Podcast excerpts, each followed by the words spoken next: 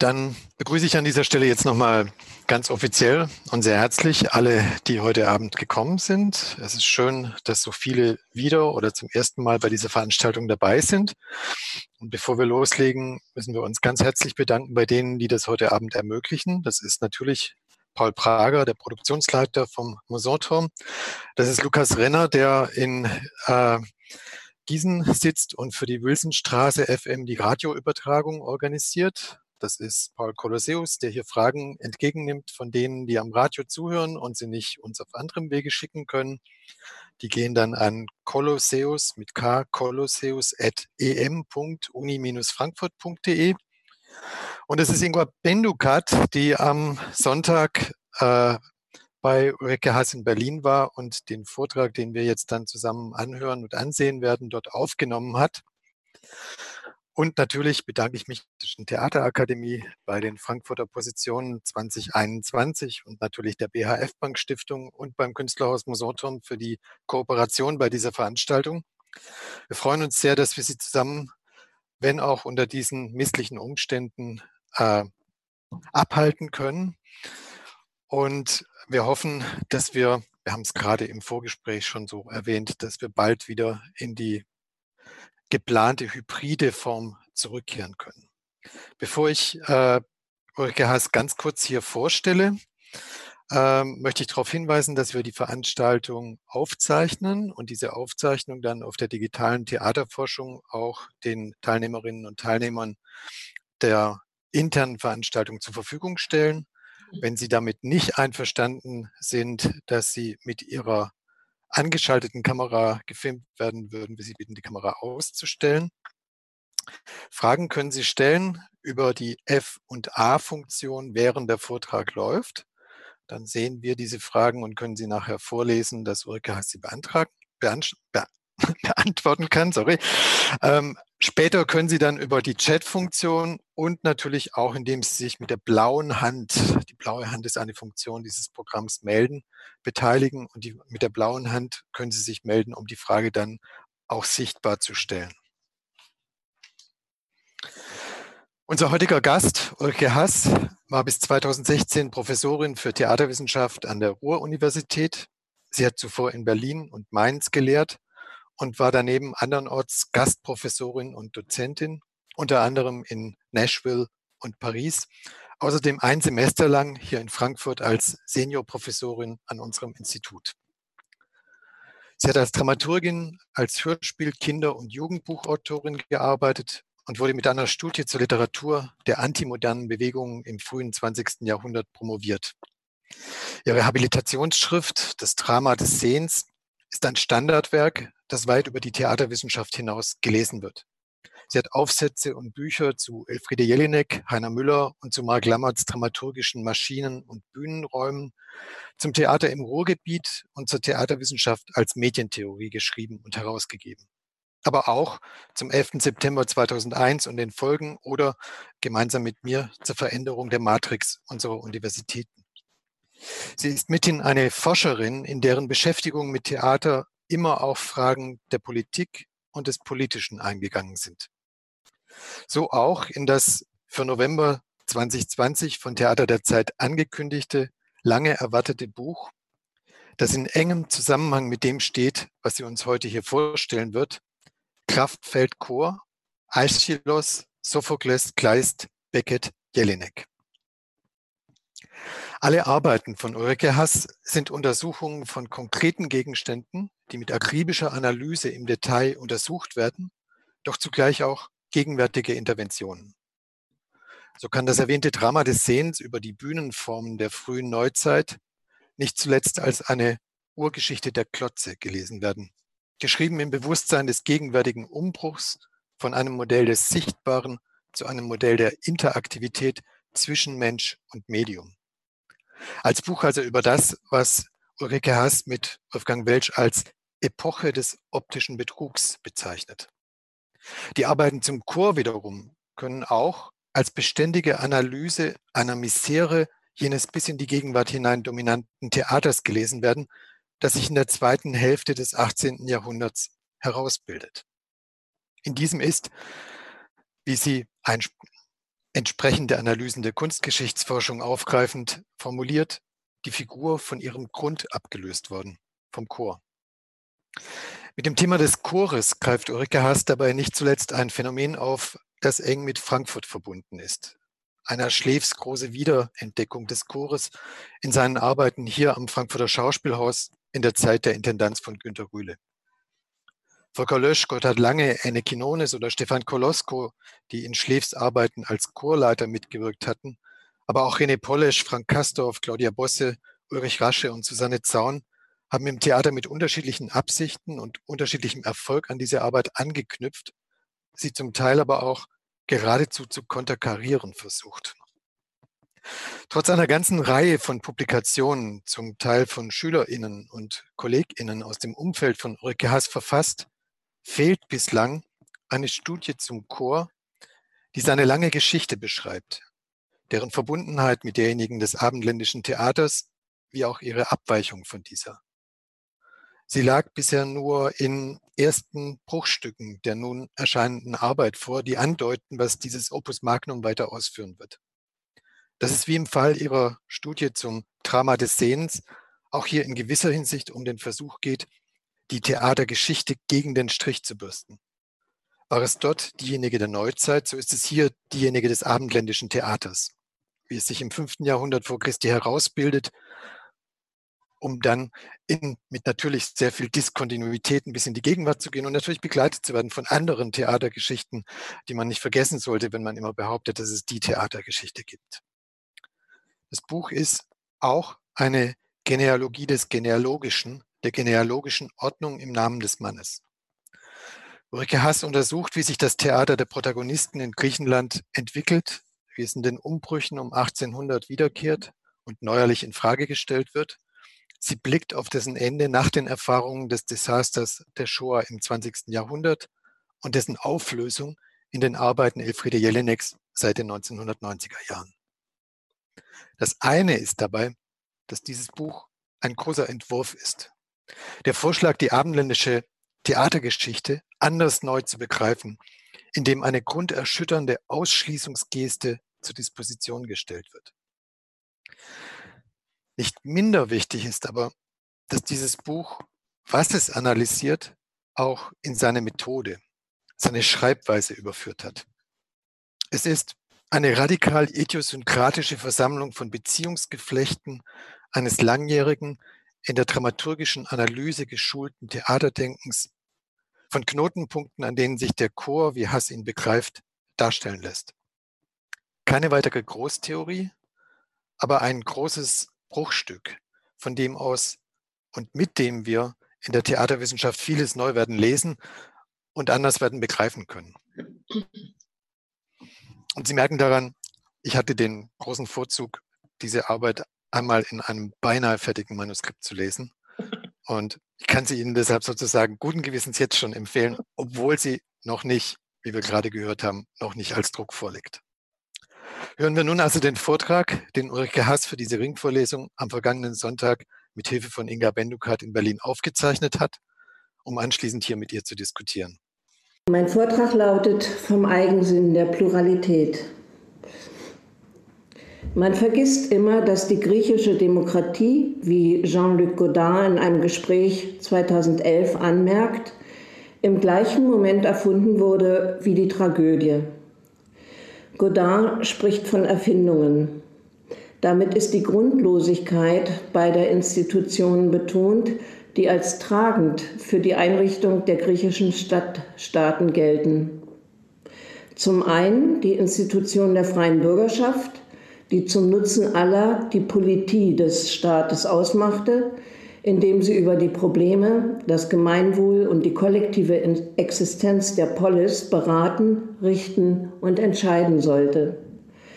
Zum anderen die Institution des Theaters im festlichen Leben dieser Polis, in dem namentlich die Tragödie der Herausbildung der Einzelfigur gewidmet ist und um ihretwillen da ist und damit der einzelnen Existenz, wenn man so will, Stimme und Gesicht im Sinne des Gesehenwerdens verleiht. Es sind unter anderem diese Gründungen, die der Althistoriker Christian Mayer für die griechische Antike als Neubeginn der Weltgeschichte ohne Vorbild beschreibt. Ihnen ging keine Intention, kein Konzept voraus. Einmal entstanden, zogen sie jedoch sofort Konzepte, Ideen und unterschiedliche Sichtweisen auf sich, die den Aporien, in unserem Fall der neu erfundenen Demokratie und der neu erfundenen Tragödie, gelten. Diese Aporien scheinen vor allen Dingen mit dem Moment der Gleichzeitigkeit ihrer Gründung liiert. Das Faktum ihrer Gleichzeitigkeit berührt die Ontologie vom Plural einerseits der kollektiven Existenz und vom Singular andererseits des Einzelnen der einzelnen Existenz. Es scheint so, als würde der Plural in die Verantwortung der Polis übergehen und als würden die Belange des Einzelwesens ihren Ort oder zumindest ihre Darstellung im Theater erfahren. Als würden sie konkretisiert in der Demokratie als Verfassung und Politik des Gemeinwesens auf der einen Seite und in der Entstehung der neuartigen Figur des tragischen Protagonisten auf der anderen Seite. Es scheint, als würde die Gleichzeitigkeit dieser zwiefachen Erfindung als solche einen Überschuss oder ein Leck annoncieren oder beides in einem. Ihre Erfindung korrespondiert mit zahlreichen anderen prominenten Doppelgliederungen der neuen Stadtstaaten, unter ihnen die bekannteste, aber noch nicht einmal folgenreichste von Polis und Eukos. Alles teilt sich in zwei aber diese zwei finden sich nicht einfach vor als aufgeteilt und das, was sie vermeintlich teilen, kommt in ihr nicht zur Ruhe. Es ist bekannt, dass Aristoteles in seiner Staatsformlehre die Verfassung entlang der Frage unterschied, ob einer, mehrere oder viele herrschen, und dass er deren Herrschaft im Weiteren danach unterschied, ob sie jeweils dem Eigeninteresse oder dem Gemeinwohl folgten. Für die vielen, die es mit dem Voluntarismus ihres Eigeninteresses bewenden lassen wollen, setzte Aristoteles den Begriff der Demokratie ein. Für die vielen, die mehr als das den Nutzen aller und das Gemeinwohl im Blick haben, verwendete er aber den Begriff der Politie. Die Demokratie kommt also schon bei Aristoteles nicht so gut weg. Und das nicht nur aufgrund der Tatsache, dass Frauen, Sklaven und Fremde von ihr apodiktisch ausgeschlossen wurden, das erschien Aristoteles nicht sonderlich erwähnenswert, sondern weil es dieses Oder gibt. Ein Oder nistet inmitten der vielen und lässt ihre Herrschaft in die eine Richtung des Gemeinwohls oder in die andere Richtung des, der Interessen der Einzelnen schwanken. Offenbar klafft im Gemeinsamen etwas auf, das nicht mit einer einfachen Willensbekundung der vielen zu beantworten ist, sondern das einer eigenen reflexiven Ebene bedarf, der Politie als einer Technik oder Kunst der Politik. Diese aber schien nicht jedermann, wie es hier heißen muss, gegeben zu sein.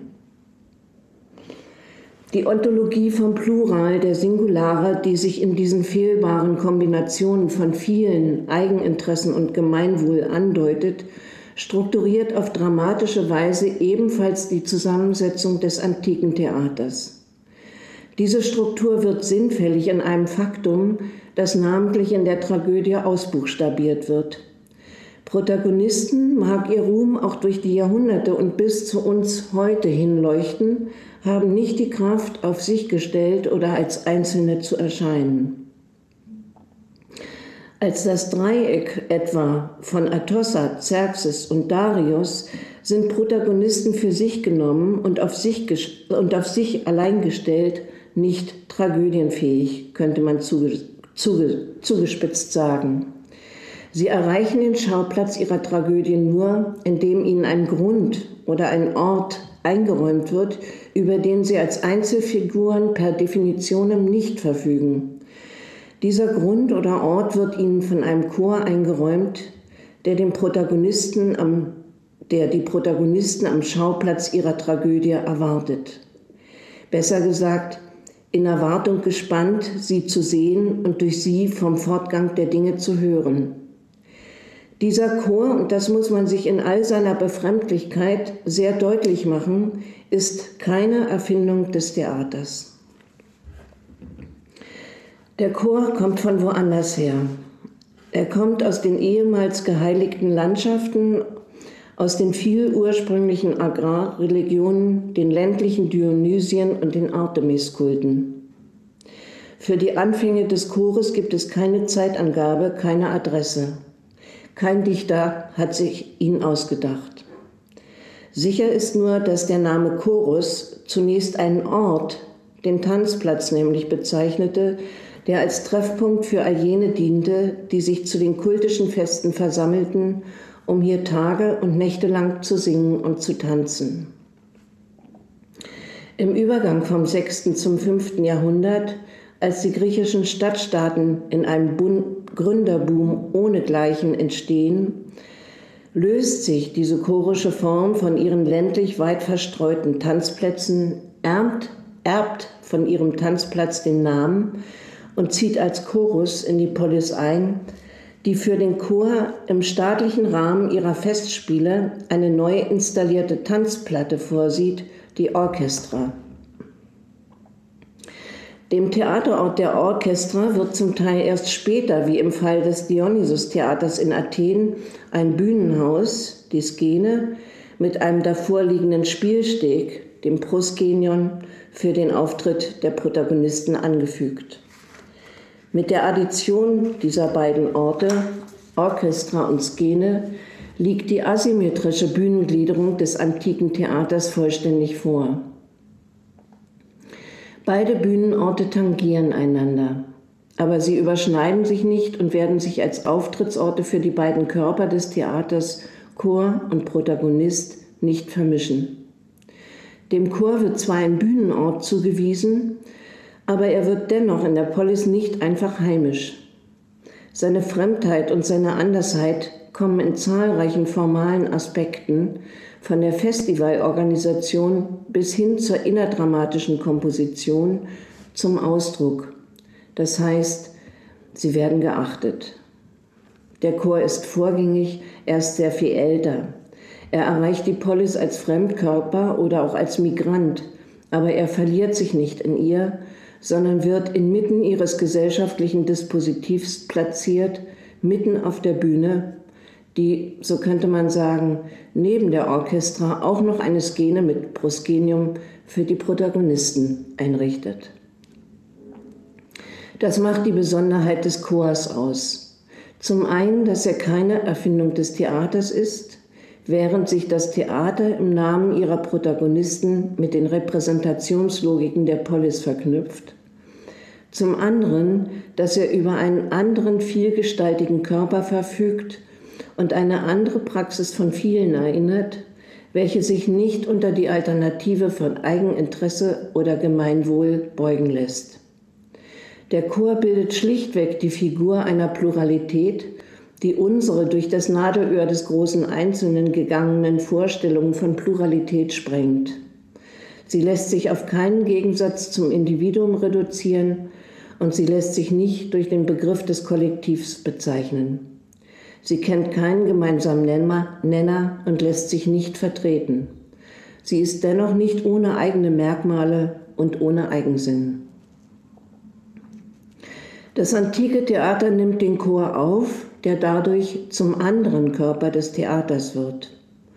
Als solcher lässt er sich von den Repräsentationslogiken, die sich auf den Protagonisten als vermeintlich ersten Körper des Theaters stützen, unterschiedlich affizieren, ohne ihnen jedoch jemals ganz zuzugehören. Dies verunmöglicht schon allein seine eigentümliche Art zu dauern.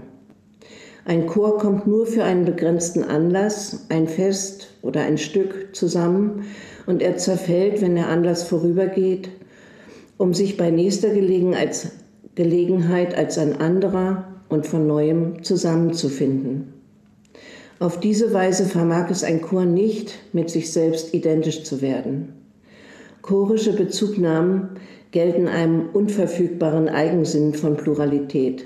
Sie gelten konkret und singulär stets unendlichen Verhältnissen und sind als solche geeignet, den Kollektivplural der Polis und ihre begrenzte Demokratie als Frage zu öffnen. Es ist jedoch Zeit, konkreter zu werden. Ich will im Folgenden anhand einiger Beispiele zeigen, wie die ältere Formation des Chors in den Stücken der Tragiker nachwirkt und wie die Tragiker ihrerseits versucht haben, den Chor am Ort der Tragödie zu begreifen und in seiner Funktion zu bestimmen. Denn auch für sie und vielleicht vor allem für sie gilt ja, dass sie die Chor, dass sie die Figur des Chores vorfinden. Dabei treten zwischen Aeschylus, Sophokles und Euripides starke Unterschiede zutage. Trotz aller Differenzen wird jedoch ein Grundmuster eingehalten, mit dem die Dichter variantenreich spielen. Dieses Muster sieht vor, dass der Chor durch jenes der beiden Tore, das zum umgebenden Land der Chora zeigt, in das Theater einzieht und es mit seinem Eingangslied eröffnet. Ebenso beschließt der, der Chor das Theater mit einem Schlusslied und seinem Auszug durch jenes Tor, das zur Polis weist. Sowohl die zeremonielle Praxis der Theaterfeste als auch die Werke der Tragiker zeigen uns damit einen Chor, der aus den vegetativen Zyklen der Landschaften in die Stadt zieht. Sie zeigen uns einen Chor, der aus einer Welt kommt, die das Opfer kannte um in eine Poliswelt der gleichsam säkularisierten Opfer einzuziehen. Aus dieser Passage geht die unaufhebbare Janusköpfigkeit des Chors hervor. Er weist eine dem Kollektiv der Polis und ihrem Logos zugewandte Seite auf und eine von der Polis abgewandte Seite. Auf dieser anderen, seiner wilden Seite oder nomadischen Seite ist der Chor mit einer außerordentlichen Dynamis verbunden, mit Kräften der Mannigfaltigkeit, die einst kultisch verehrt und gehütet wurden, als kosmische Milieus, in denen das Lebendige als unendliches Wirkungsgefüge begriffen wurde. Von daher verwahren Chorkörper an ihren äußersten Enden eine Erfahrung des Angrenzens an eine absolute und unverfügbare Fremdheit. Und von daher zeigen uns die Tragiker den Chor als ein für die Erinnerung äußerst begabtes Wesen, dem noch immer etwas von seiner Zugehörigkeit zur Landschaft anhaftet.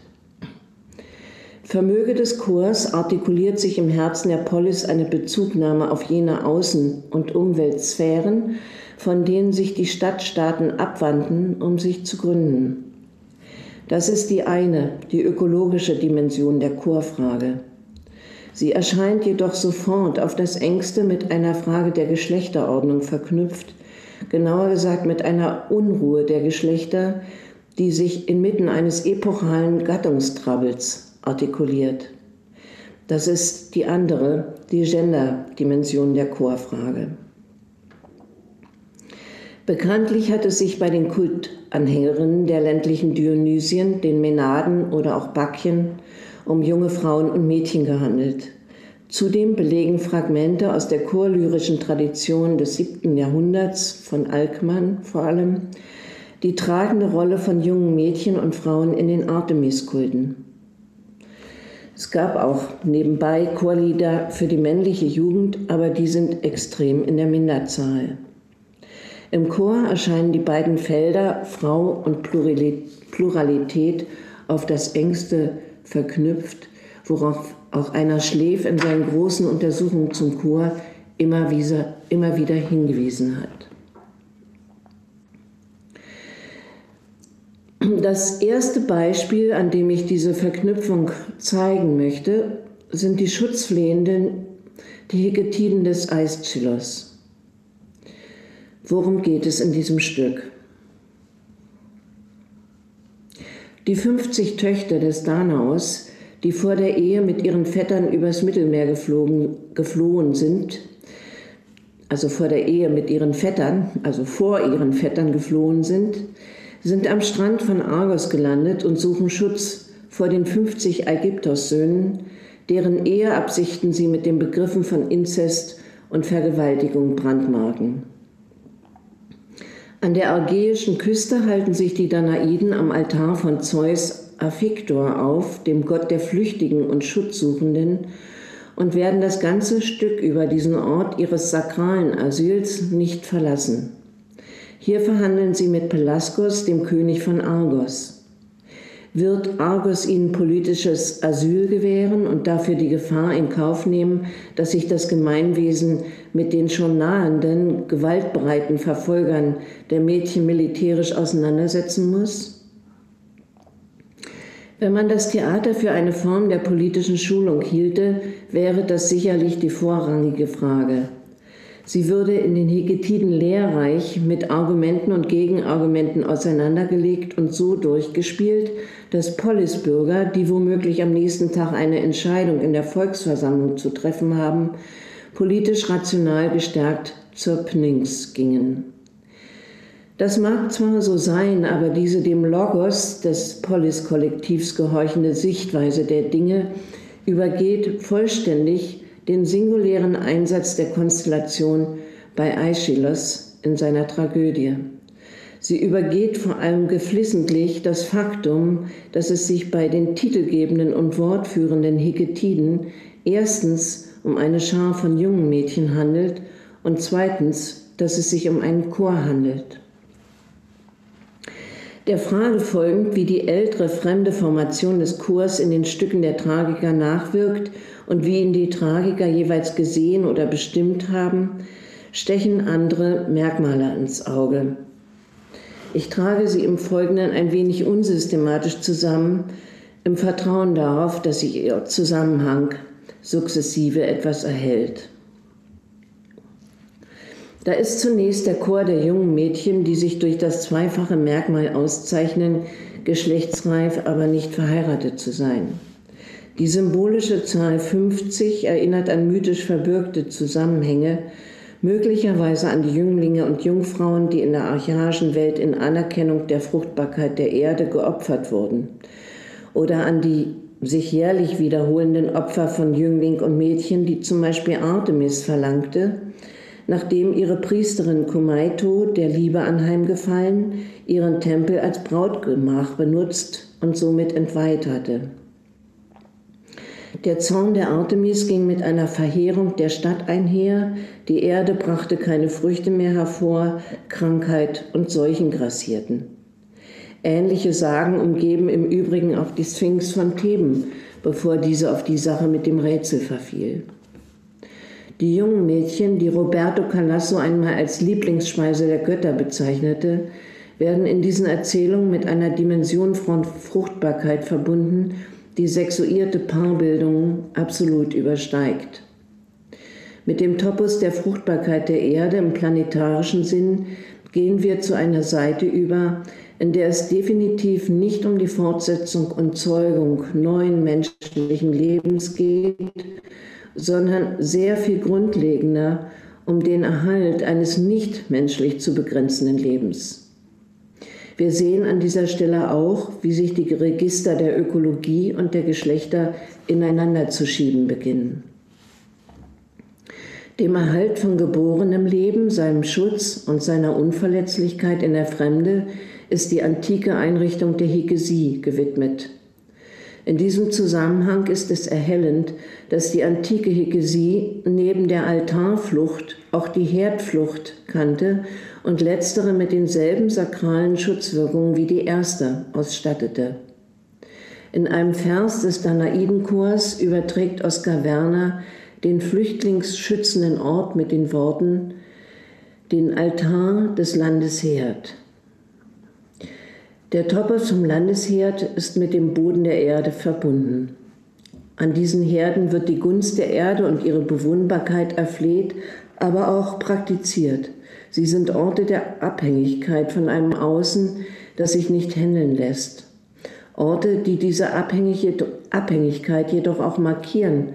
Man könnte sagen, Orte, an denen sich die Ephemeren, die Flüchtigen, wie die generelle Bezeichnung für Menschen im Prometheus-Fragment lautet, als solche wissen. Daher sind diese Orte heilig und teilen ihre Qualität jedem beliebigen Leben mit, das sich in ihren Schutz begibt, indem es ihren Altar berührt oder die Gottheit, der sie geweiht sind, anruft. Im Ägäischen, am Ägäischen Landesherd suchen die Danaiden, die von sich selbst sagen, dass sie unvermählt, unberührt die Ehe fliehen, Schutz vor ihren Verfolgern, ehelüsternen jungen Männern, die zugleich ihre Vettern sind. Die Geschlechter erscheinen hier in, einem, in einer unversöhnlichen Konstellation.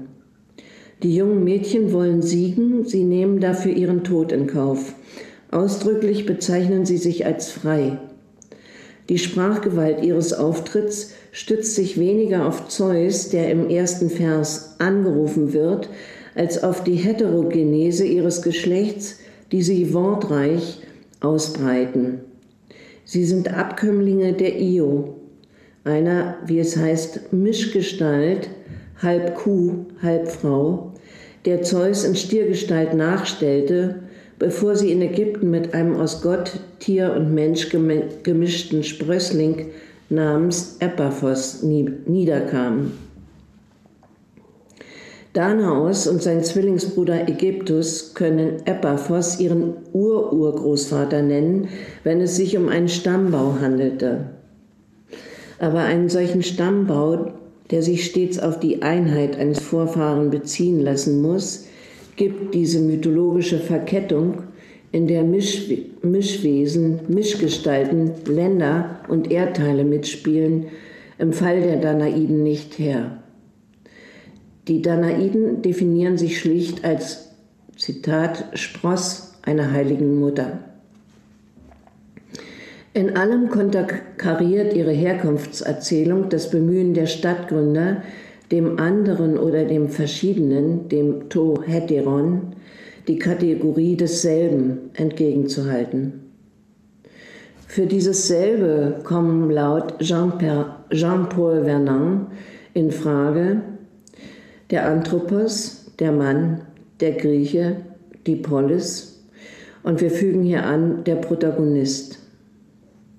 Um ihre Selbstwerdung zu festigen, löst sich die städtische Anordnung aus den Kulten und Techniken zum Erhalt geborenen Lebens und drängt auf Progression durch Vermehrung, indem sie auf männliche Zeugung setzt, auf Paarung, Gründung von Häusern und Stammlinien, Fortsetzung durch Filiation.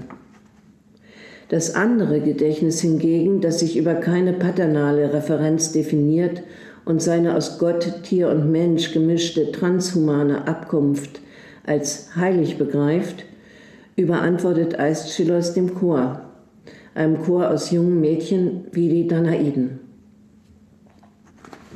In diesem Zusammenhang fällt auf, dass dieser Chor deutlich die Züge eines Menadenchors trägt, jener Anhängerinnen der ländlichen Dionysien, deren Ausgelassenheit und Außer sich Sein von Homer als Mania bezeichnet worden ist.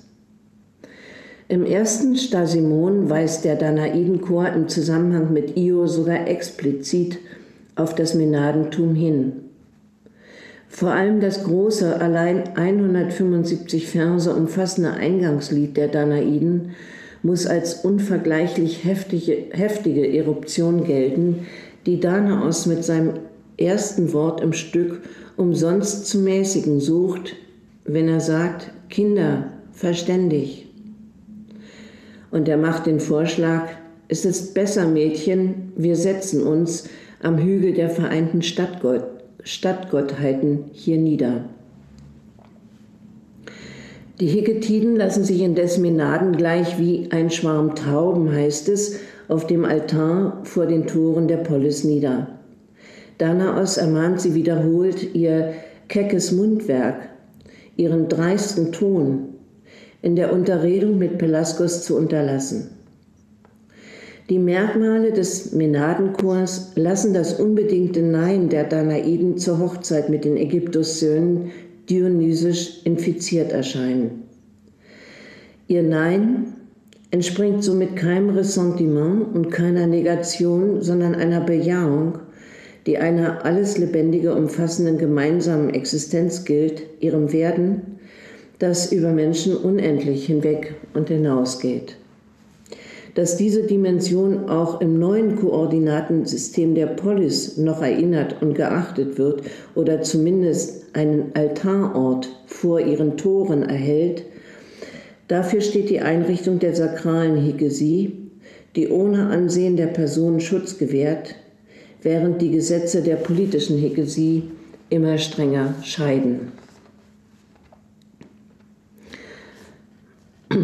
Ein zweites Beispiel, in dem ich auf einige Aspekte nur von Antigone hinweisen möchte. Inmitten dieser gewaltigen Transformationsprozesse, in denen sich die Polis sukzessive gegen ihre Außen- und Umweltsphären verschließt, finden wir auch Antigone situiert, eine junge, nicht verheiratete Frau, die sich apodiktisch für die Rechte des geborenen Lebens ihres Bruders einsetzt und sich gegen die Prokreation des Lebens in einer ehelichen Verbindung mit Haimon entscheidet. Anders sind jedenfalls ihre Sätze nicht zu verstehen, die Hegel so übel aufgestoßen sind, dass er dafür die Autorschaft des Sophokles in Zweifel zog. In ihrer langen Rede, bevor sie abgeführt wird, sagt Antigone sinngemäß, für mein Kind oder meinen toten Gatten hätte ich mich nie mit einer solchen Tat der Stadt widersetzt. Sie unterbricht sich an dieser Stelle und fragt sich ausdrücklich, um welcher Satzung willen sage ich das?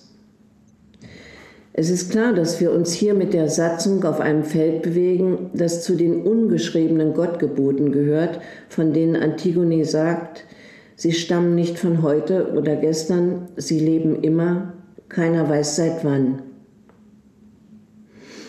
Eine Erklärung, was diese ungeschriebenen, ewigen göttlichen Gesetze sagen, muss im Fall dieser Gebote, die zum Gesetzestypus als Nomos zählen, ausfallen. Es ist jedoch ein bemerkenswerter Widerspruch, dass Antigone für diese Gebote einsteht und dennoch spricht und mit Sprache handelt. Sie erläutert die Satzung folgendermaßen. Sinngemäß sagt sie, wenn mir ein Gatte stürbe, so fände ich einen anderen. Und ebenso ging es mir, wenn ich ein Kind verlöre, ich bekäme ein anderes von ihm. Aber wo Mutter und Vater schon tot sind, Zitat, da kann ein Bruder niemals mehr erblühen. Diese Sätze können nicht anders denn als Treue zum existierenden Leben gedeutet werden, als Sorge für das geborene Leben, das vor anderen, die in der männlichen Linie eines Gatten durch Paarung, Filiation oder als zukünftige mögliche entstehen, alle Ehre verdient, das geborene, schon gegebene Leben. Und es ist natürlich eine, eine, äh, eine ein zugespitzter, dramatischer Kopf, der diese Satzung, in der es um die Sorge für das geborene, schon gegebene Leben verhandelt, anhand dieser Konstellation von Antigone und ihrem Bruder, der schon tot ist. Sie sagt zu ihm, dem toten Bruder, nach solcher Satzung ehrte ich dich vor andern, geliebter Bruder. Inwiefern lässt sich hier, hier jedoch das Beispiel Antigone anführen, zweifellos einer Protagonistin, wenn auch keiner die Palastpolitik betreibt.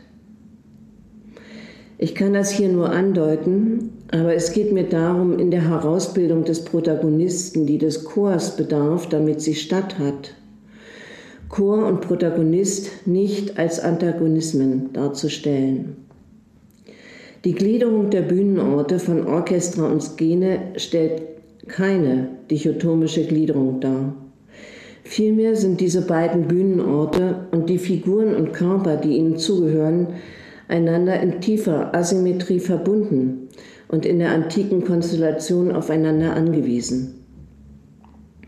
In ihrer Zusammensetzung bildet der Chor eine Figur, die nicht ganz zum Theater gehört und mithin die Stelle, an der ein Außenbezug möglich wird. Wenn Chor also als ein Ort verstanden werden kann, an dem sich im Herzen der Polis und selbst inmitten des Palasts die Bezugnahme auf Außensphären artikulieren kann, vor denen sich die Polis im Übergang vom 6. auf das 5. Jahrhundert zu verschließen sucht, dann ist Antigone sozusagen von diesem Chorort affiziert.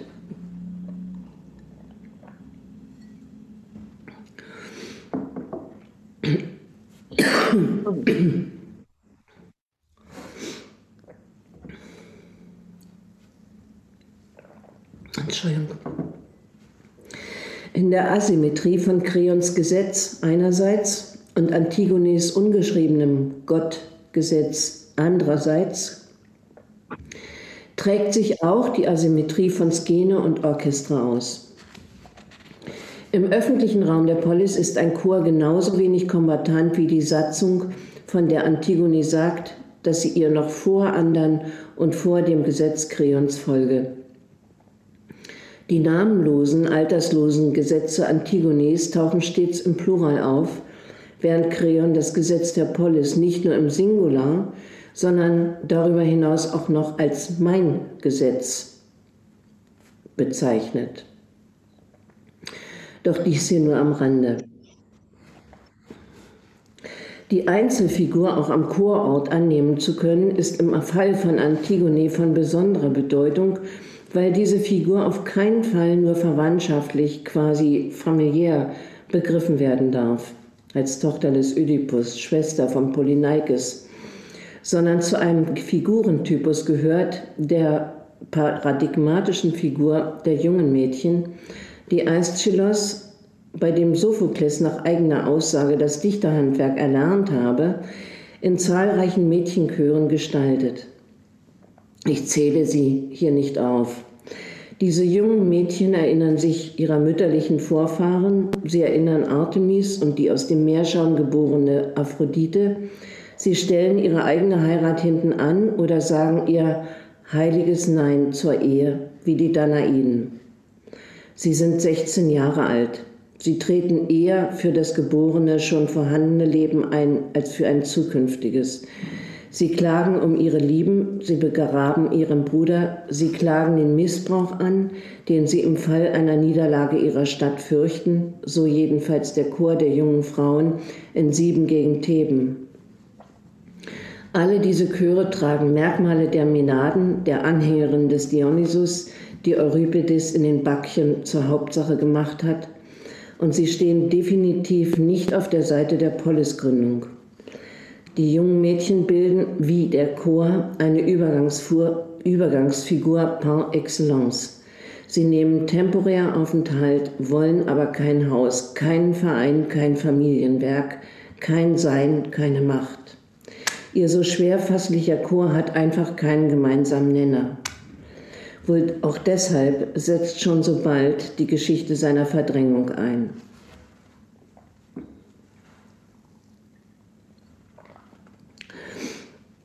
Ich will in einem weiteren abschließenden Teil versuchen, die Merkmale des Chors unter drei Aspekten etwas gedrängter zusammenzufassen und gleichzeitig zu erweitern. Erstens, alle Merkmale des Chors kommen aus dieser antiken Konstellation als dem Mal einer gigantischen geschichtlichen Verschiebung. Der Chor ist älter als die Polis mithin vorgängig, er ist schon da. Er eröffnet das Theater und er beginnt jede Geschichte. Er wird für die Teilnahme eines Dichters am dramatischen Wettkampf und für die Aufführung vorausgesetzt. Entsprechend gehorchen Chor und Protagonist, die einander asymmetrisch verbunden sind, unterschiedlichen Zeitlichkeiten. Während die Zeit des Protagonisten die Gegenwart ist, in die er eintritt, um auf sein Ende zuzulaufen, die Ablaufzeit der Tragödie und des Kronos, eröffnet der Chor unendliche Begegnungen von Vergangenheit und Zukunft in der äonischen Zeit. In der Tragödie tritt ein Chor in zwei völlig verschiedenen Varianten auf. Der Chor der Standlieder der Stasima ist ein anderer Chor als der in den Episodien. In den Standliedern artikuliert der Chor den in Weite und Tiefe ganz unterschiedlich gestaffelten Horizont der jeweiligen Tragödie. Die Standlieder werden dem Chor von der Dichtung in den Mund gelegt. Sie dehnen sich zeitlich weit zurück und vor und erinnern ein älteres Erdwissen, das ein Leben aller von der Erde getragenen Wesen betrifft. Trotz solcher Erinnerungsinhalte ist auch der Chor der Standlieder kein Kollektiv und mit einem Wort von Nietzsche keine Masse, nur ein ungeheures, mit übernatürlicher Lunge begabtes Einzelwesen, das von mehreren Personen gegeben wird. In den Episodien sehen wir den Chor hingegen als die Leute, die mitgehen, die mitempfinden, die mitreden. Sie zeigen uns den Chor als ein Phänomen, das sich mitteilt, ausdehnt, verteilt und verläuft. In diesen Merkmalen lebt ein nomadischer Untergrund nach, der sich jeder unifizierenden Maske widersetzt. Insgesamt betrachtet bildet der Chor die unmögliche Figur, die ständig zerfällt, und sich für den nächsten Anlass ständig anders und neu zusammensetzt. Aus diesem Grund lässt sich ein Chor nicht repräsentieren oder symbolisieren. Er hat keinen gemeinsamen Nenner, kein Rückgrat. Er kann sich daher gegen seine Indienstnahmen und Institutionalisierungen auch nicht wehren. Nur dass er dabei seine Klangfarbe und seine Temperatur vollständig verliert und unkenntlich wird. Zweitens ist die Herausbildung von Chor und Protagonist auf das engste verflochten mit der Problematik einer Genealogie, die sich vom männlichen Ursprung her zählen wollte. Genealogie und Protagonist verbünden sich im Bann der Polis. Die Stadtgründung zielt auf ein unsterbliches Werk, was aber im vergänglichen Material, in dem sie arbeitet, nicht möglich ist. Städtegründer benötigen daher ein Verfahren, eine Technik, diese grundlegende Schwierigkeit zu überwinden. Das ist das Problem von Katmos. Das Werk der Gründung einer Stadt würde verloren gehen, wenn Städtegründer nicht Wege, Wege finden, der Stadt über den Tod ihrer ersten Bürger hinaus Bestand zu geben. Wenn es darum geht, das Werk der Gründung abzusichern, kommt die geschlechtliche Fortpflanzung ins Spiel, Vermehrung durch Filiation. Stadtgründung und genealogischer Imperativ gehen Hand in Hand. Sie kanalisieren die Aneignung von Sterben und Leben in der Aufforderung, Nachkommen zu zeugen. Die Herstellung eines Stammbaums bedarf einer Technik, die sehr viel komplizierter ist, als sie sich anhört. Aus der bloßen sexuellen Reproduktion sollen Linien und Abfolgen hervorgehen, Generationenketten, in denen man auf keinen Fall umkehren darf. Es gibt nur einen Ausgang und der geht nach vorne raus und rein in die Geschichte, die dann mit Ursprungsbehauptungen hausieren geht. Die Zeugung als männliches Projekt bildet sich in den agrarischen Kulten der Sesshaftigkeit heraus. Seit der neolithischen Revolution, das ist mindestens 10.000 Jahre vor Christus und sehr unterschiedlich je nach Weltregion, setzen sich agrarische und nebennomadischen Kulturen immer stärker durch und verdrängen die letzteren. In diesen nicht zu datierenden Verschiebungen werden sehr alte und verbreitete Vorstellungen von einer uterinen Herkunft des Lebens allmählich durch die Entdeckung der Fruchtbarkeit des männlichen Samens abgelöst. Das Geburt, das Gewicht verlagert sich sehr allmählich in einem unendlich lang dauernden Vorgang sehr allmählich von der Geburtlichkeit auf die Zeugung. Zeugung wird durchgängig zum Zeitpunkt der Tragödie, im Ödipus zum Beispiel, mit vegetativen und agrarischen Metaphern belegt. Pflanzen, säen, Samen ausstreuen, in die Furche pflanzen und so weiter. Hinzu kommt das Wachstumsschema des Baumes, das zum überragenden Modell für die Genealogie wird und mit ihrer hierarchischen Struktur verschmilzt. Stammbäume gründen, Abstammungslinien herstellen, Wurzeln suchen, Verzweigungen zurückverfolgen bis zu jenem Samenkorn. Sperma lautet das Wort für Ursprung, nach dem Ödipus in seiner Tragödie sucht. Verzweigung zurückzuverfolgen bis zu diesem Ursprung.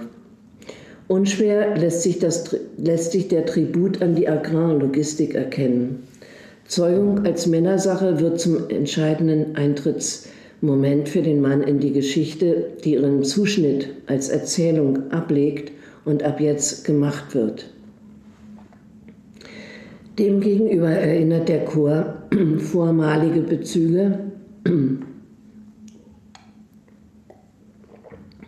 vermischte und transhumane Herkünfte zuhauf. Dionysos und Artemis denen Chöre in archaischer Zeit ihre Tänze gewidmet haben, stehen völlig außerhalb aller agrarlogistischen Bezüge. Das Werden und Vergehen des Dionysos meint ein beliebiges Leben. Es konterkariert die Wachstumslogik von Produktion und Vermehrung auf das Schärfste. Ebenso der Chor.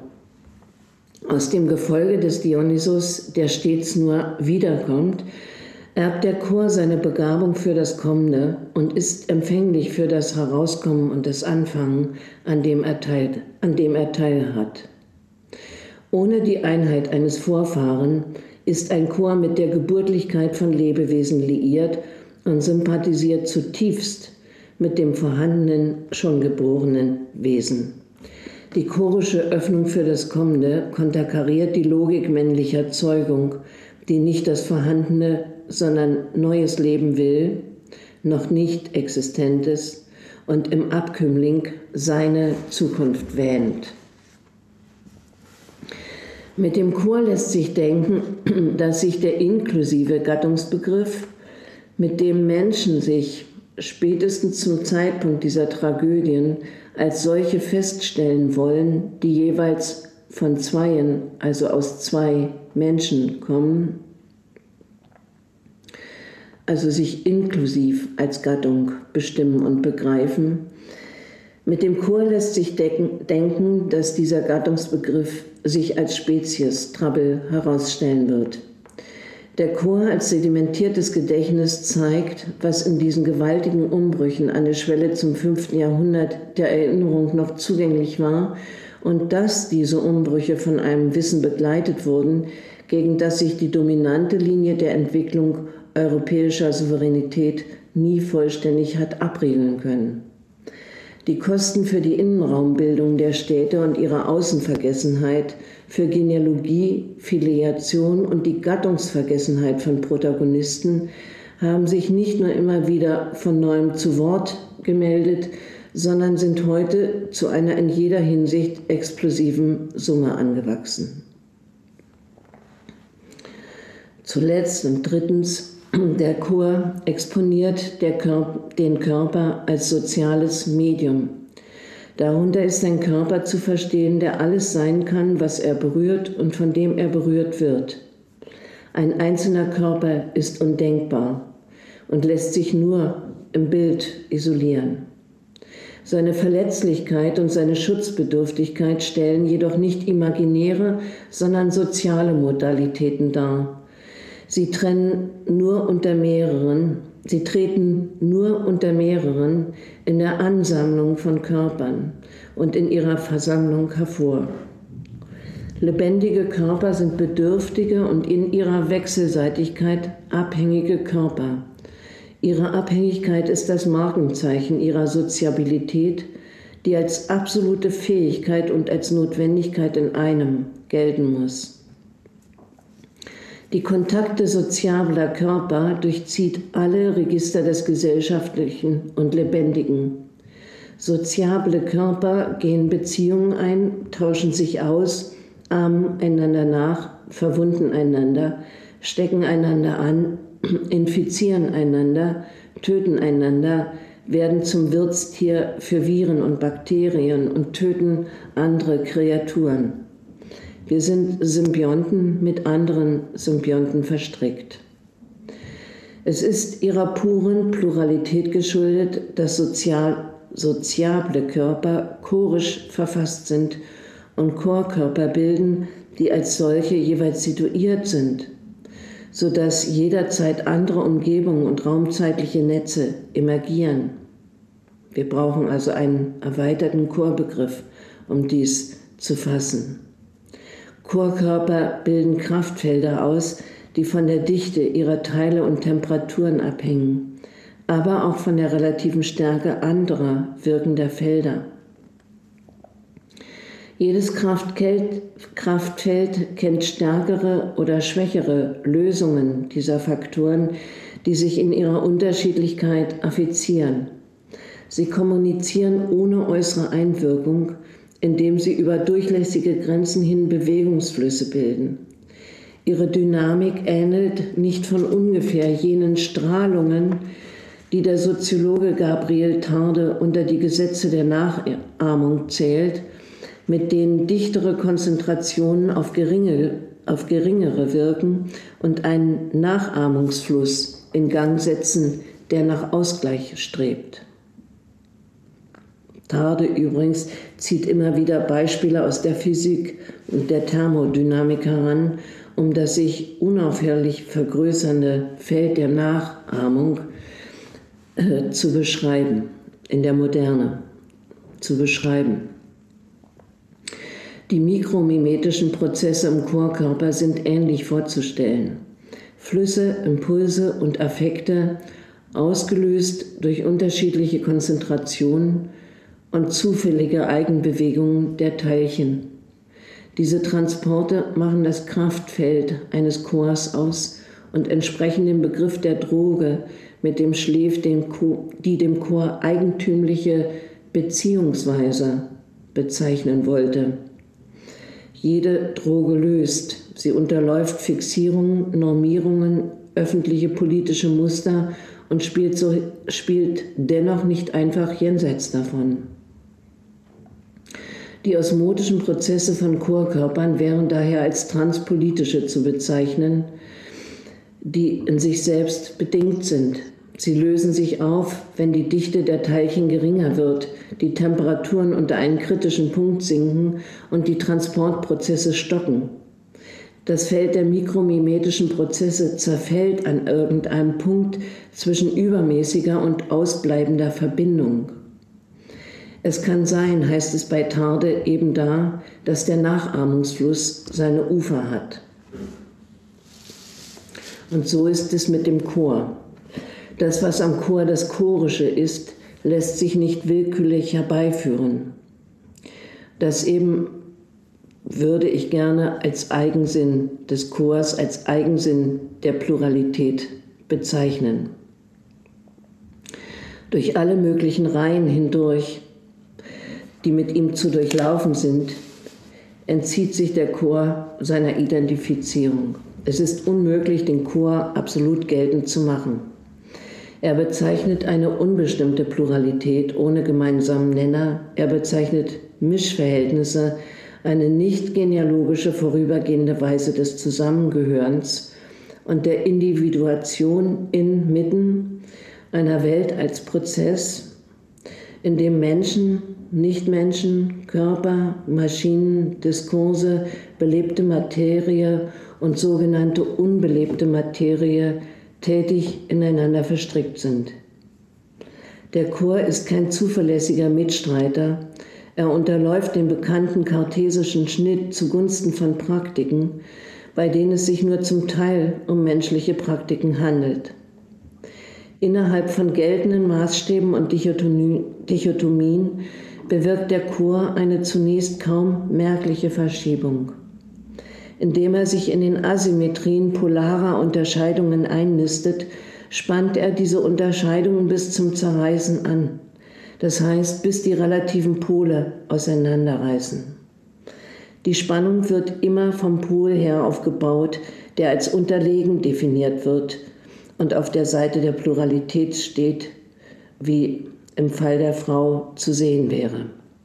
Was wir dann haben, wenn der Knoten geplatzt ist, ist kein freundliches Weder noch, kein sowohl als auch im Allgemeinen und auch keine nebulöse Nivellierung, sondern wie hier mit Antigone angedeutet werden konnte, der singuläre Fall und etwas.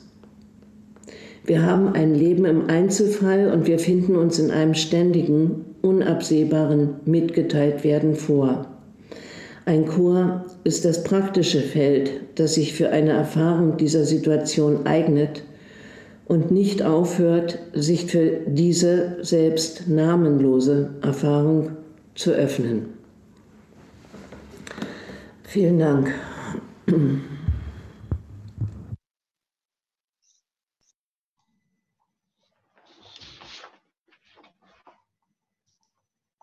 So, vielen Dank, liebe Ulrike. Jetzt bist du, jetzt bist du wieder mit uns. Jetzt müsstest du dein Video und dein Mikro anmachen. Genau. Liebe Ulrike, vielen, vielen Dank für diesen Vortrag. Ähm, wir haben dich jetzt gewissermaßen zweimal hier gehabt, einmal in diesem Stream und einmal so, ähm, wie du jetzt hier vor uns sitzt. Ich will nochmal sagen, es ist wirklich toll, dass du, dass du hier nochmal für die Diskussion da bist, ähm, sodass wir jetzt ins Gespräch kommen können über die, die wirklich wahnsinnig vielen spannenden Aspekte, die, die du aufgreifst und die, ähm, die, ähm, die wir unbedingt alle ansprechen müssen. Ich will erstmal vielleicht so anfangen. Ähm, nachdem wir, oder ich warte kurz, bis alle eingeschaltet sind. Das dauert immer ein bisschen, bis alle zurückkommen. Da haben wir noch 70 Leute, das kann auch ein bisschen dauern. Mhm, ich warte vielleicht kurz.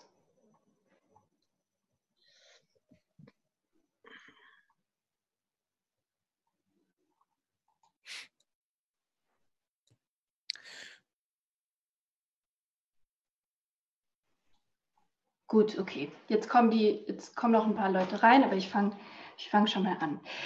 Ähm, nachdem wir jetzt letzte Woche in der Ringvorlesung ähm, mit Carsten Nikolai, der hier zu Gast war, viel gesprochen haben über individuelle äh, künstlerische Praxis als, äh, wie er es genannt hat, radikal undemokratisches Schaffen.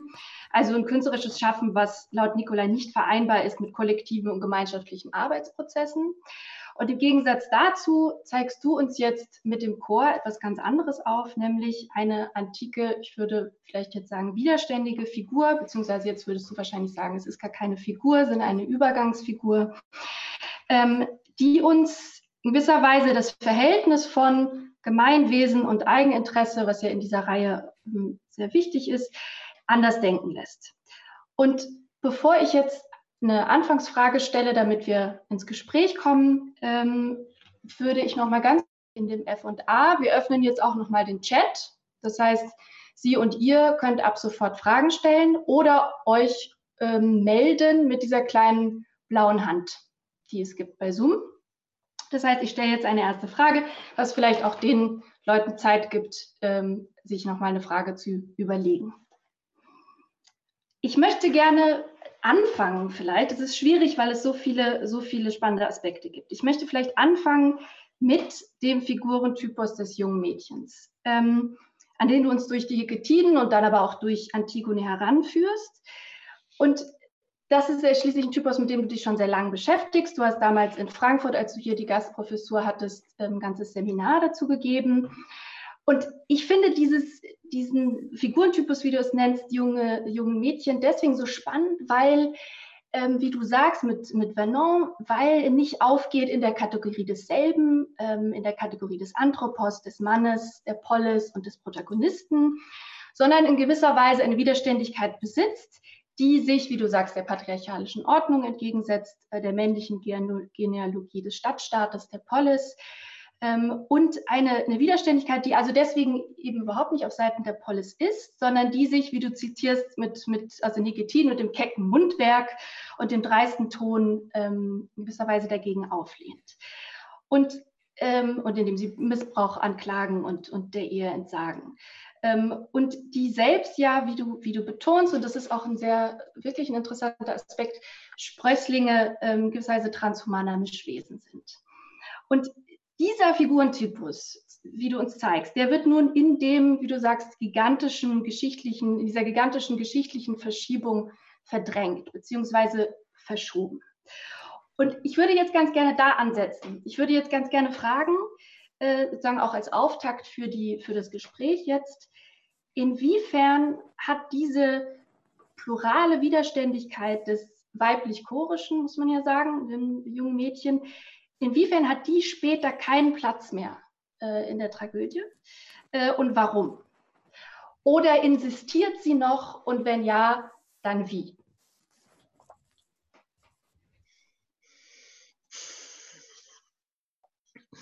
Ähm, ja, vorweg äh, ganz kurz. Ähm, äh, den Chor, also den Chor sowohl, äh, aber auch die Figur des jungen Mädchens zeichnet aus, äh, dass sie transitorische Figuren sind. Also sie sind ähm, Übergangsfiguren, Schwellenfiguren. Ähm, das heißt, also das, äh, im Fall des jungen Mädchens, also was ja wirklich definiert ist durch diese beiden Merkmale, ähm, geschlechtsreif, nicht verheiratet. Also traditionell sagt man immer noch nicht verheiratet. Das ist sozusagen schon die erste, äh, die erste, äh, das erste Moment, in dem man diese Figur verfehlt weil äh, dieser Schwellenzustand ähm, als solcher, als ein autonomer Zustand, als, als ein eigener Zustand, so wie er auch in den Kulten oder in den Tragödien ja wahrgenommen wird, beschreiben muss. Das heißt, wir wissen vom jungen Mädchen nicht, ob es jemals heiraten wird oder jemals Kinder haben wird oder ob es überhaupt erwachsen wird. Ja, das ist offen auf dem, in, in dem, auf dem, auf der Schwelle. Im Moment der Schwelle ist das vollkommen offen und die Schwelle sagt darüber nichts aus.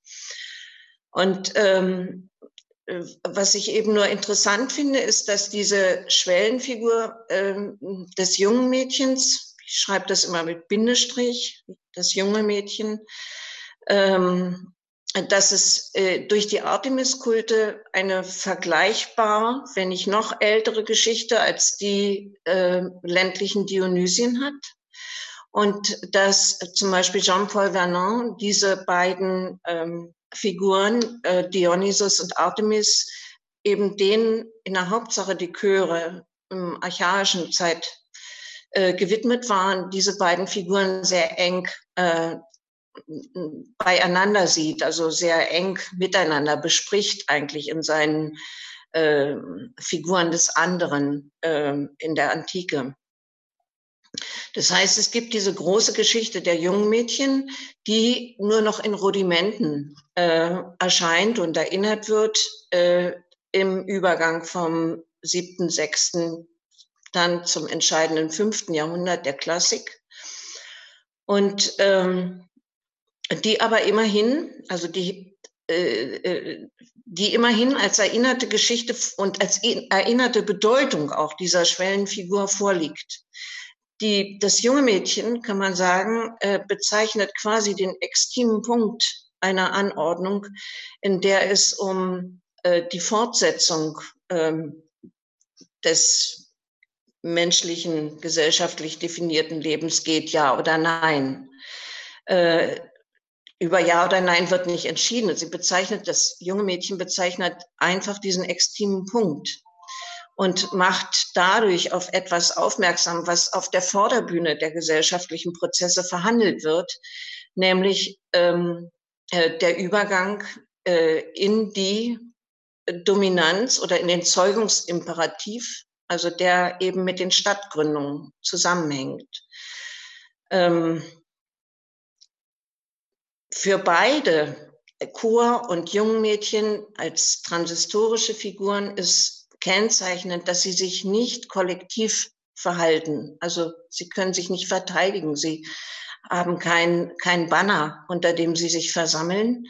Und allein damit äh, ist, äh, hängt zusammen, dass sie sich natürlich auch vergessen und verdrängen lassen in, ein, in gesellschaftlichen Ordnungen, die auf Signifikanz, auf äh, Benennung, auf, äh, auf äh, Bedeutung und auf ähm, die wiedererkennbare Figur zählen. Ja, der, ja, ganz kurz nur das jetzt im Moment.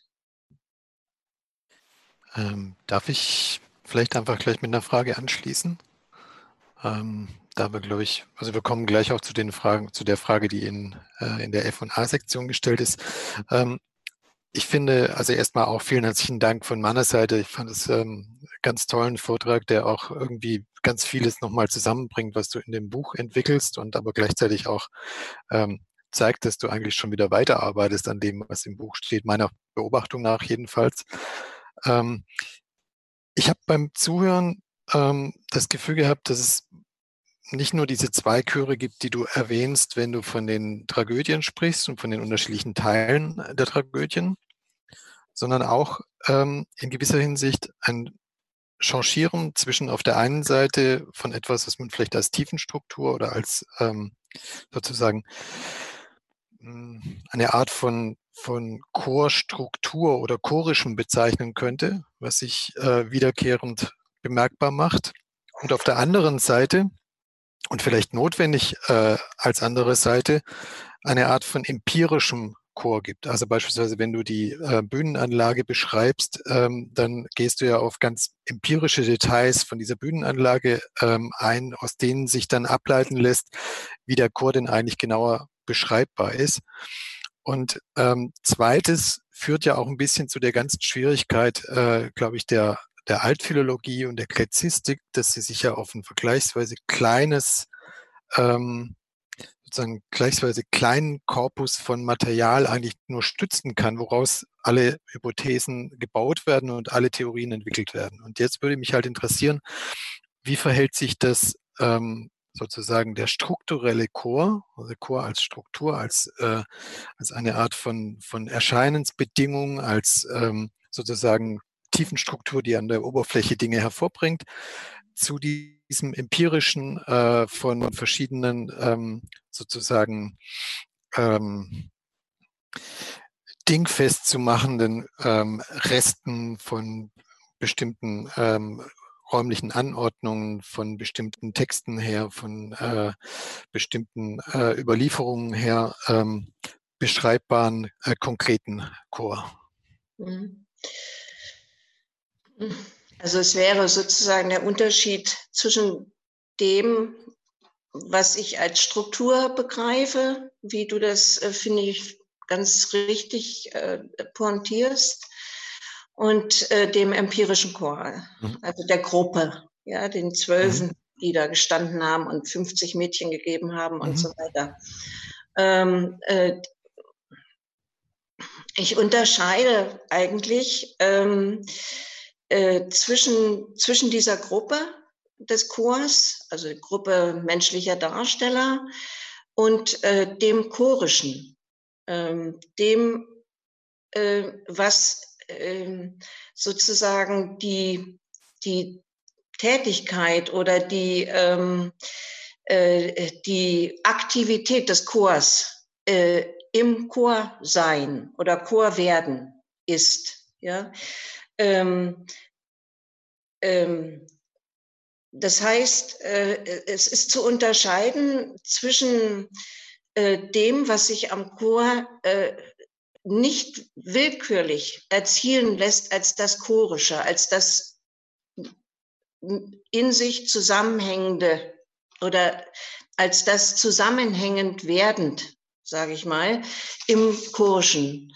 Ähm, ähm, es ist ähm, an einer Stelle im Ödipus ähm, äh, gibt es äh, einen schönen, schönen Begriff dafür. Äh, der Chor, der im Ödipus schon ein ziemlich der Polis angepasster, also sozusagen ein, ein, ein äh, wirklich städtischer Chor schon ist, ja, äh, der beklagt an einer Stelle, dass äh, die äh, die Orakel, das ähm, Heiligtum von Delphi und so weiter, dass die immer weniger Gewicht haben würden im Zusammenhang damit, dass Ödipus die Aussagen, die ihm vom Orakel zugespielt werden durch Kreon und durch den Theresias, er zieht das in Zweifel. Ja? Und der Chor beklagt sich drüber und sagt, also wenn dem nicht mehr vertraut wird, was das Delphi-Orakel und was diese Stellen uns zu sagen haben. Wozu soll ich denn noch Chor sein? Ja, welchen Sinn habe ich denn noch als Chor? Und für dieses, wofür soll ich denn noch Chor sein, steht das schöne Wort im griechischen Chorein. Also die Tätigkeit des Chores ist Chorein, chorisches Machen. Ja, ähm, äh, es geht mir um diese Unterscheidung ein, eigentlich. Also es ist äh, das, was nicht ähm, äh, auftrennbar ist am Chor in einzelne Mitglieder zum Beispiel, in einzelne Rollen meinetwegen auch, in einzelne Stimmen, in einzelne Körper, sondern das, was ihr äh, mikromimetisches Geflecht ist, was sie herstellen, wenn sie dann Chor werden. Da würde ich den Unterschied machen und sagen, dieses Chor werden äh, das nicht willkürlich, also durch keinen Dirigenten, durch keinen Chorleiter, äh, durch keine Absicht herzustellen ist, sondern die, dass eine Eigendynamik, ein, ein Ergebnis der Eigendynamik des Chorischwerdens ist. Äh, diese, diese Dynamik des Chorischen würde ich unterscheiden vom Chor als, also ein, als einer willkürlich zusammensetzbaren Gruppe. Ne? Also das wäre der große Unterschied. Ich kann sagen, diese zwölf Leute sind der Chor. Aber ob sie tatsächlich äh, sozusagen diese Eigendynamik des Pluralen in sich ausbilden, Chor werden, ist eine vollkommen davon abgetrennte Frage. Ja. Und äh, äh so würde ich die Unterscheidung sehen. Also dieses chorisch werden, das chorische, das sich im Moment des Chorischen veröffentlichte, veröffentlichte Pluralität wäre das, was ich als hier im Moment als Eigensinn der Pluralität bezeichne und die nicht äh, willkürlich oder auf programmatisch oder durch Chorchefs oder was auch immer herzustellen ist. Ja.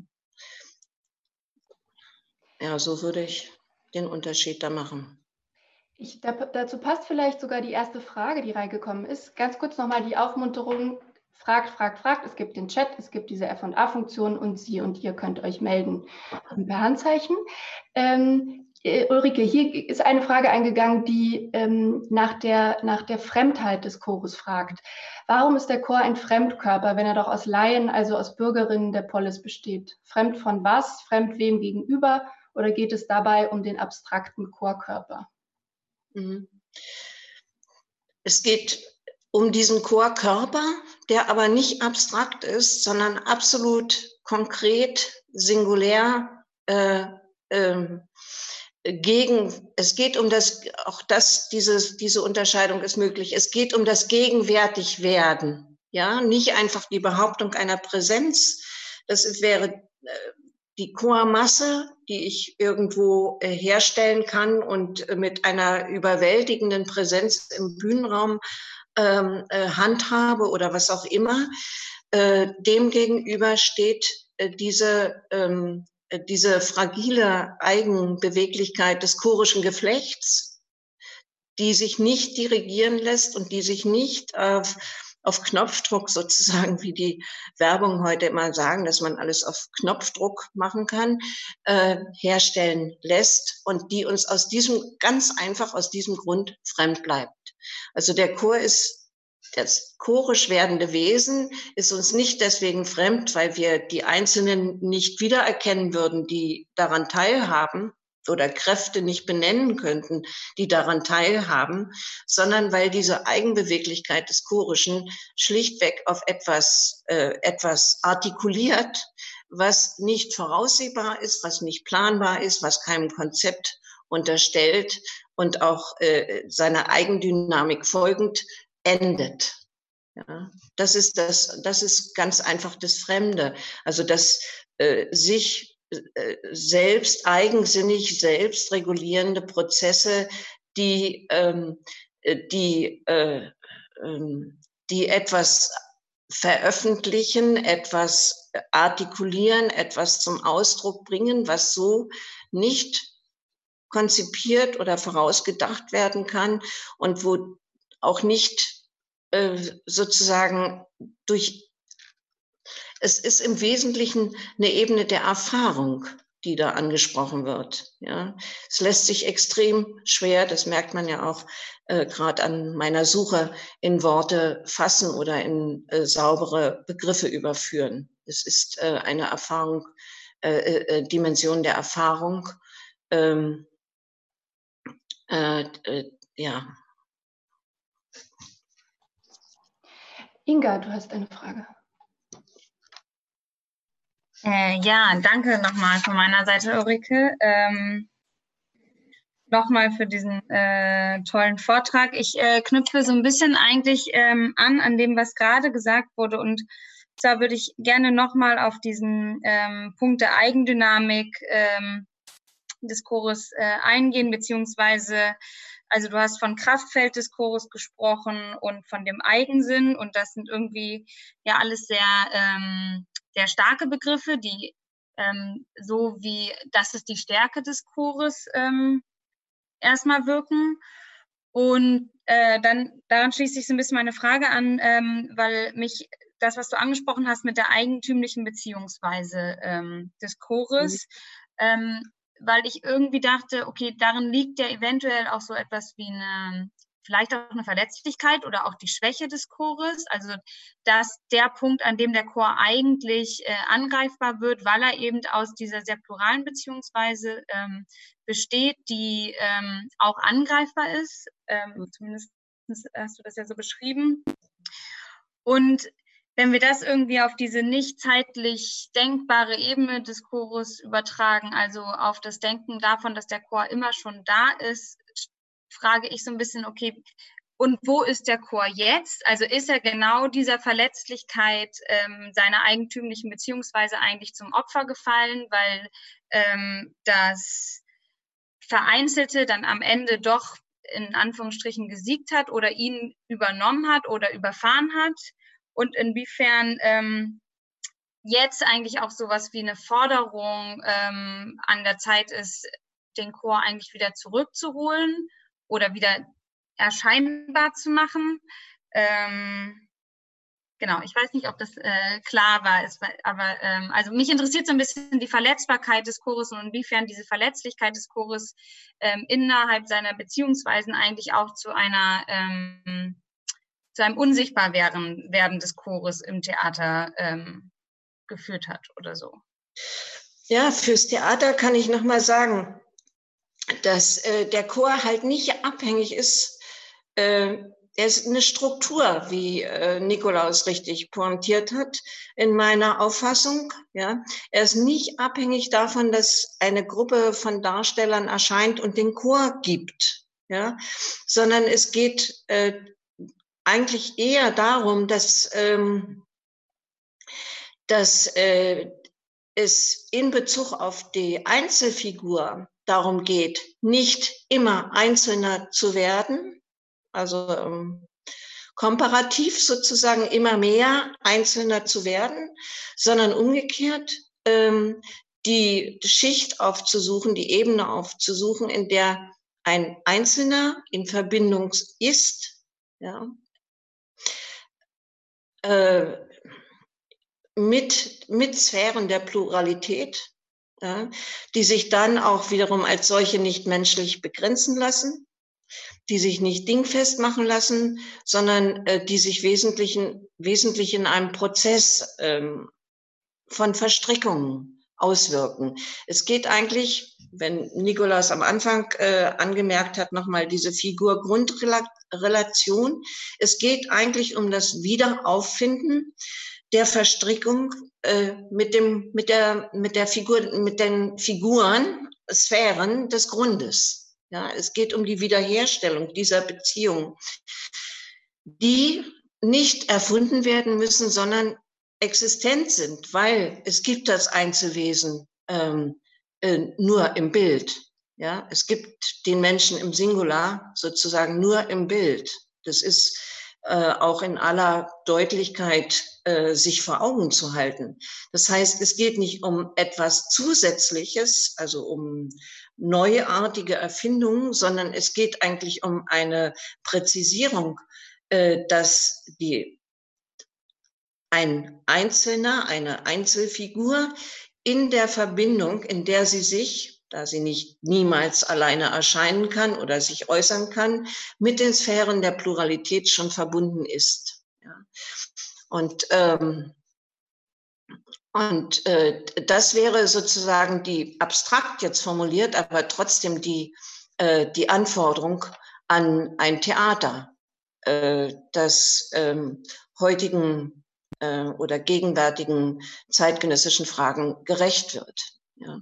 Ganz abgesehen davon haben wir die Chorfrage natürlich auch ähm, die voneinander in ihrer Verstrickung voneinander abhängigen äh, Körper, die Verletzlichkeit, die durch diese Abhängigkeit äh, entsteht, natürlich aktuell äh, eines, ein, ja, als, als Tagesthema, weil das, was im Moment sozusagen an Kontakt äh, verboten kommt, auf der Ebene der Epidemie genau, genau eine Auseinandersetzung mit der chorischen Ebene ist. Ja.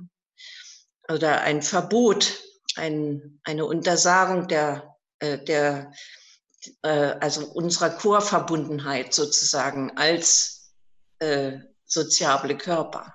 Ja. Ähm, also da haben wir und in, in dem ganzen, in der, in der Bedürftigkeit, eigentlich in der Bedürftigkeit scheint diese, dieses, äh, dieses Element der Verbindung mit den Sphären der Pluralität, seines andere Körper, seines eben Umwelt, ähm, Umwelten, äh, scheint die, ja, scheint das, äh, die, die, die, äh, wie soll ich sagen, die Dringlichkeit dieser Abhängigkeit, der Verbundenheit mit diesen Sphären auf. Ja. Den chorischen Sphären. Ja. Hier gibt es eine Frage im Chat, die wir vielleicht vorlesen sollten. Mhm, genau, ähm, Paul, Paul fragt ähm, nach der Zeitlichkeit, Ulrike, die du erwähnt hast, die besondere Zeitlichkeit des Chores. Ähm, Sie haben erwähnt, dass der Chor eine andere Zeitlichkeit als der Protagonist inne hat. Könnten Sie das nochmal erläutern bzw. ausführen? Mhm. Ja, das war sehr knapp. Ähm, ähm, äh, die, deutlich ist, glaube ich, dass die Zeitlichkeit des Protagonisten äh, die Gegenwartsbehauptung ist, mit der er in die Tragödie eintritt, äh, das sogenannte Hier und Jetzt äh, des Theaters, äh, um äh, seinem Ende entgegenzulaufen, habe ich gesagt, also um äh, äh, sozusagen in der Zeitlichkeit von einer Vergangenheit, die diese Figur hat, die Gegenwärtigkeit, in der sie uns begegnet, die, das Präsens, äh, dann eben äh, auf eine Zukunft hin zu, oder einer Zukunft entgegenzulaufen, die im Fall der Tragödie nicht gut ist. Ja, es geht für diese Einzelfigur in der Regel nicht gut aus. Ähm, das ist die Ablaufzeit, die Zeit, äh, mit der wir äh, eng verbunden sind aufgrund der Bedürftigkeit unserer Körper.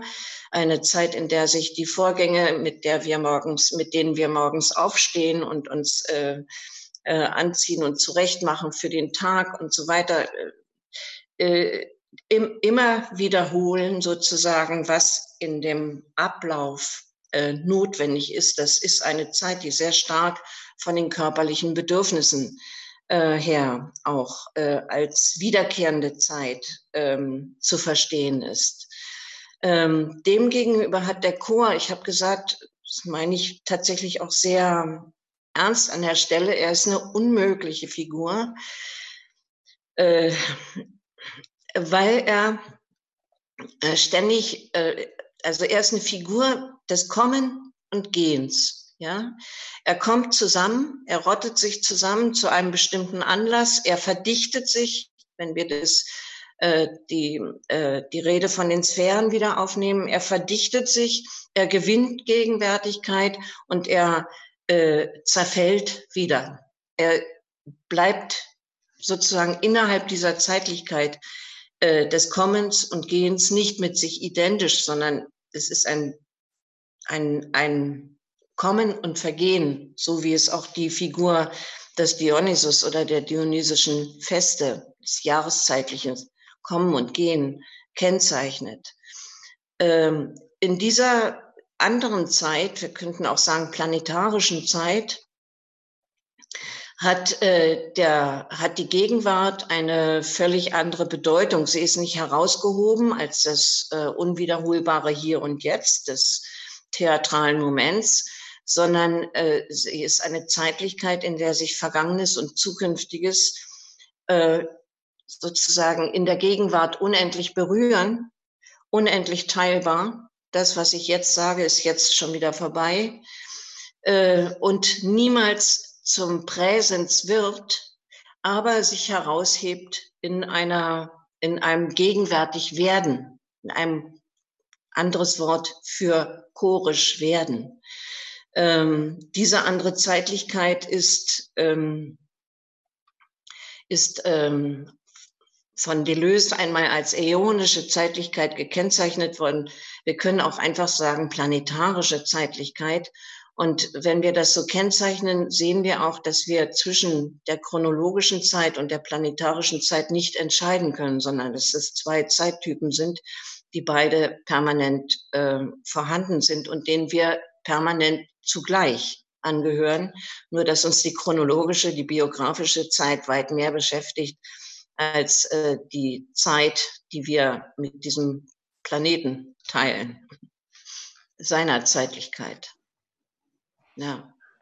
Ich würde da vielleicht ähm, direkt anschließen und danach fragen, nach der Rolle der, der Landschaft, die, die für dich ja auch eine, eine große Rolle spielt. Nämlich inwiefern ähm, äh, oder wie hängt diese, diese planetarische, auch die kosmische Zeit, wie, ähm, wie hängt die auch zusammen mit der eingebettet sei, eingebettet des, mit dem eingebettet sein in, in Landschaft? Ja, zuvor muss man sagen, der Begriff der Landschaft ist an dieser Stelle eigentlich extrem ungenau. Äh, ein bisschen, er wird ein bisschen nachgeformt den größeren Stadt- oder Stadt-Land-Trennungen im engeren Sinn ähm, oder auch äh, das, der Begriff der Landschaft ist zum Beispiel ein moderner Begriff, äh, der sich erst im Zuge der Industrialisierung und der Abwendung vom, äh, vom Land, von der Landschaft im Sinne der Industrialisierung herausbildet, im Sinne der modernen Städte also. Äh, wenn wir das den Begriff Landschaft für diese, diese großen, diesen großen Zeitenumbruch in der Antike verwenden, dann ist das eigentlich eine Hilfsvokabel, um anzudeuten, dass, ähm, äh, dass ähm, die Stadtgründung sich gegen, besser gesagt, Außen- und Umweltsphären abzuschließen versuchen. Ja, das wäre der bessere Begriff, ist aber sperriger. Ähm, das heißt, wir haben äh, mit der Übergangsfigur des Chors haben wir ähm, ein, ein Wesen vor uns, das ähm, eben aus den sehr viel älteren auch, also die Kulte, in denen die das, ähm, das der allgemeine Lebens- und Werdenszusammenhang nicht menschlich begrenzt, kosmisch ähm, geachtet wurde und in kultisch gefeiert wurde. Dieser ganze Zusammenhang hat geschichtlicher, also ein, einen immensen Zeitraum gewährt, während wir den Chor äh, am Ort der Polis gerade mal ähm, 40 oder 50 Jahre äh, wenn wir die drei großen Tragiker nehmen, ähm, äh, noch äh, vor Augen haben. Das heißt, ähm, dieses, dieses, äh, dieses Passepartout, heilige Landschaften, soll einfach etwas andeuten, was ähm, äh, äh, historisch einen unglaublich großen, langwährenden Zeitraum der langsamen Entwicklung und der sehr langsamen Transformation äh, beschreibt, in dem äh, das, der Zusammenhang alles Lebendigen ähm, in, in, in kosmischem Sinn ähm, gefeiert und geheiligt und das heißt damit geachtet wurde, auch als ein Bereich der äh, menschlichen Handlungen nicht zugänglich ist. Ja? Also in einem radikal ökologischen Sinn, würde man heute sagen, ist dieser Bereich als etwas begriffen worden, der nicht menschlichen Zurichtungen, menschlicher Ausbeutung, aber auch nicht menschlichen Besserungs- und Verbesserungssehnsüchten gehorcht. Ähm, und mit dieser großen Geschichte, nicht datierbaren Geschichte, hängt der Chor aber noch zusammen. Und das, dass er damit noch zusammenhängt, äh, äh, bewirkt sozusagen die Struktur seiner unmöglichen Figur, ja, dass die sich nicht fassen lässt. Wir kennen einfach keine andere Figur, äh, die in einem, äh, die sich ohne richtigen Anfang, ohne richtiges Ende äh, zusammensetzt und wieder auseinandergeht und bestimmten mikromimetischen Prozessen im Inneren gehorcht, wenn sie dann Chorfigur wird.